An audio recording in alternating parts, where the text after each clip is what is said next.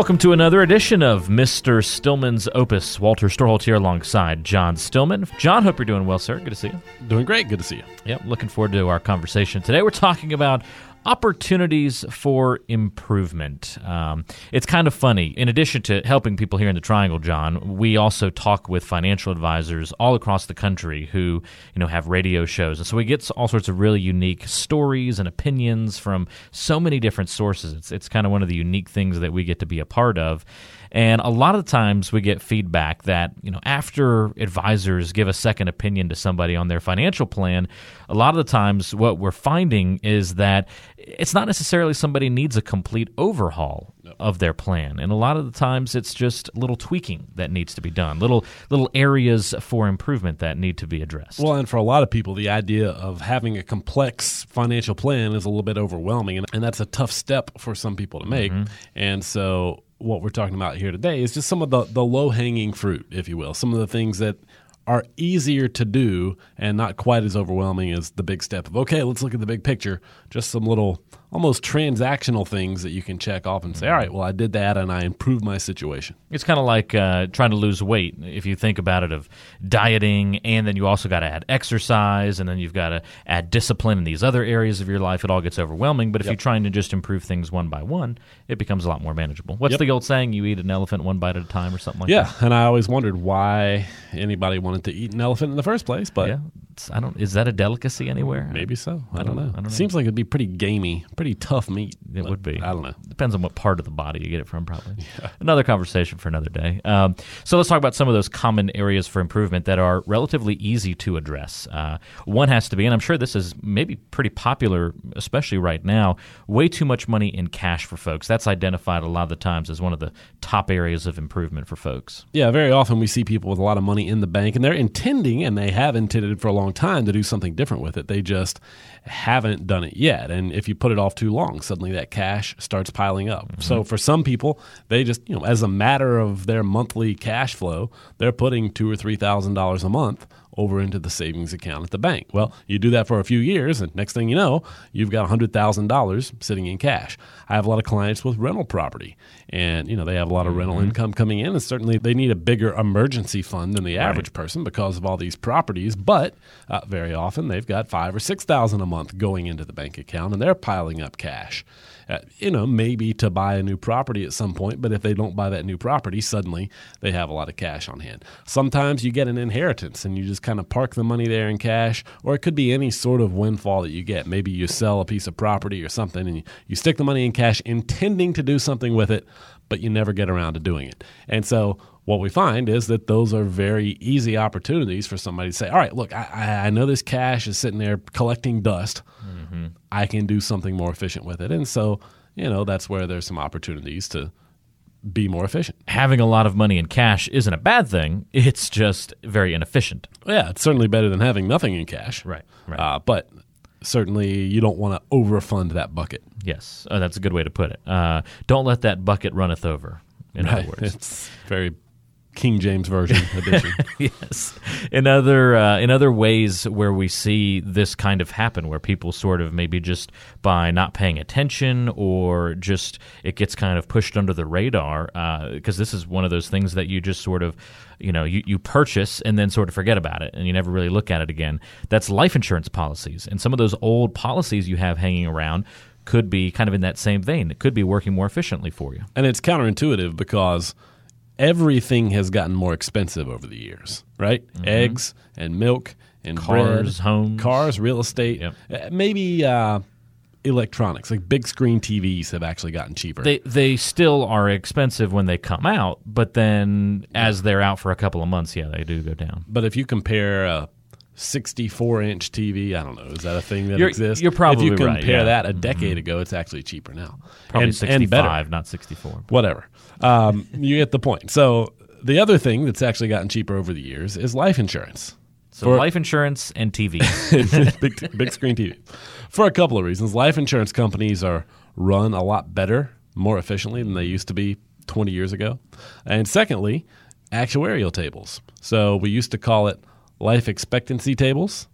Now they're more often referred to as longevity tables because people are living longer. And so, what, what does that mean for life insurance? Well, The longer you live, the longer the life insurance company has to collect premiums from you before they have to pay out a death benefit, right? So life insurance has actually gotten cheaper. Well, what does that mean for that old policy you have? Uh, very often, we'll see people come in and they have a policy that they got in the 90s or even the 80s, or maybe even just 15 years ago, or it could be a policy that their parents got for them when they were kids. And they built up a cash value of, let's say, $50,000 within that account.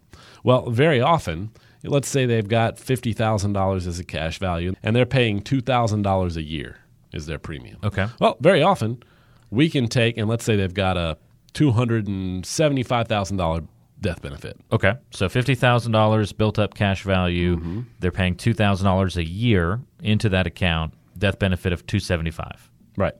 Very often we can take that $50,000, move it to a new policy, get rid of the $2,000 in premium altogether moving forward. So just just done it at the 50 you put in. Right. Okay. And then have that same death benefit still in place. Okay. That's completely possible. that's pretty nice. Or it could be that you reduce the premium, or maybe you say, look, I want to keep everything the same, keep paying what I'm paying, but move it to a new policy and suddenly now get more death benefit. Mm-hmm.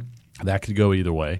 Uh, so it's certainly worth an analysis on those things. If you have old cash value life insurance policies, very, very often there's an opportunity to have the same thing more cheaply or pay the same and have a better policy. The other thing is you can add the accelerated death benefit to those policies. Those didn't really exist a couple of decades ago, but now you can add the accelerated death benefit if you move it to a new policy. You know, for instance, if you've got that $200,000 death benefit, that basically means you have $200,000 to go toward long-term care mm-hmm.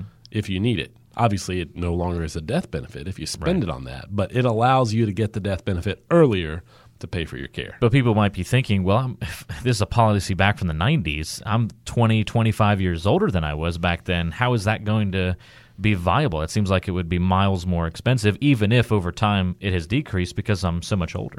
Well, if it was a permanent policy, your age has nothing to do with it mm-hmm. because when you got the policy, they were banking on you paying for your whole life and then paying you out whenever you die. It's not a term policy, mm-hmm. It is a permanent policy. So they're still going to pay you out when you die. It's just now they're expecting you to live longer than they were expecting you to live in the 90s. Make Fantastic. sense? Yeah, very, very interesting. It's just interesting to see all the flexibility. Yeah. We won't we won't go further down the life insurance rabbit hole, but very interesting discussion about something that you would think would be so simple. Right. And there's lots of different directions. But again, take it in. that's low hanging fruit. It's an easy thing that you can do to improve your situation. Excellent. These are the low hanging fruits. I like that of uh, financial and uh, retirement planning. Other way to put that easy opportunities for improvement in your financial plan. Too much in cash, old life insurance policies, two good examples. Speaking of old things, old 401ks left with a past employer. Very common uh, thing that people kind of encounter, I guess. See it all the time. And it's one of those things where it's just so easy to make that something you'll do later. And then a few years go by and that old 401k is still sitting there. A couple of problems with that. One, you just have that limited menu of investment options. What that company says you can invest in, those 10 or 12 mutual funds, are your only choices. I've seen some situations where once you're no longer with the company, you don't even have access to the account. You can't log in and make changes to it in some cases. Not in all cases, but in some cases, you can't even change your allocation. So it's truly on autopilot and you can't touch it. Um, in those situations, it makes so much more sense to roll that over to an IRA where you can invest in whatever you want and you can control the costs instead of being at the mercy of that menu of choices and the administrative costs of those funds. So, again, low hanging fruit. Really easy to take that old account that you're not contributing to anymore. Nobody's managing it. It's just kind of dangling out there. A vestigial organ, to use a biology Wow. term. I didn't right? think we were going to come across that today. So, very, Very often nice. you can take that money and be much more efficient with it. Vestigial? Yeah. So, like, um, they have snake skeletons from supposedly millions of years ago, Okay. where the, the snakes had feet, but you know, supposedly like the uh, feet the feet evolved away, and so it's a vestigial organ. A, a no longer needed organ? Is that the Something like true that. definition of it? That's probably a bad example, but Because feet aren't really organs. But, Basically, you're right. yeah. That's basically how I remember it from biology. but still interesting. a Yeah. vestigial body part doesn't have to be an organ. I If you're listening to the podcast, then you know the true definition of a vestigial organ. I guarantee you somebody does. Write into John and please educate him on the absolute proper way to put that. Uh, but that's good. That that can be the clue question this week. Call in and you get a free something. What can we give away? right. You get a free snake skin. Snake skin. My dad's a bug man. We can. He has plenty of those lying around. we can. We can get does. for you. Yeah. Yeah, that'd be great. Uh, get another. Get a snake skin from dad. We'll hook you up. Well, those are some really good tips. Uh, very very easy opportunities to improve your financial plan. There are other ways as well, but those are three quick tips on some of the things that might be dangling in your financial plan that are easy to grab, that low hanging fruit, and uh, improve it. Those three easy steps really will put you on the path to a much better financial plan if you have those opportunities to improve. John, thanks as always for the help. I believe the human appendix would also be a vestigial organ. It was at one time theoretically used for something, but now it's just kind of there. But now we can take it out, right? Yeah. It just causes problems now. no. Yeah. So don't let other vestigial organs that might cause you problems, like appendicitis in your body. You don't want appendicitis in your. We're really stretching here. Oh, uh, male nipples, another example. Vestigial body All part. right. Um, I'm reminded of the Meet the Parents uh, clip where I have nipples, Greg. Can you milk me? Maybe in the past, but not anymore.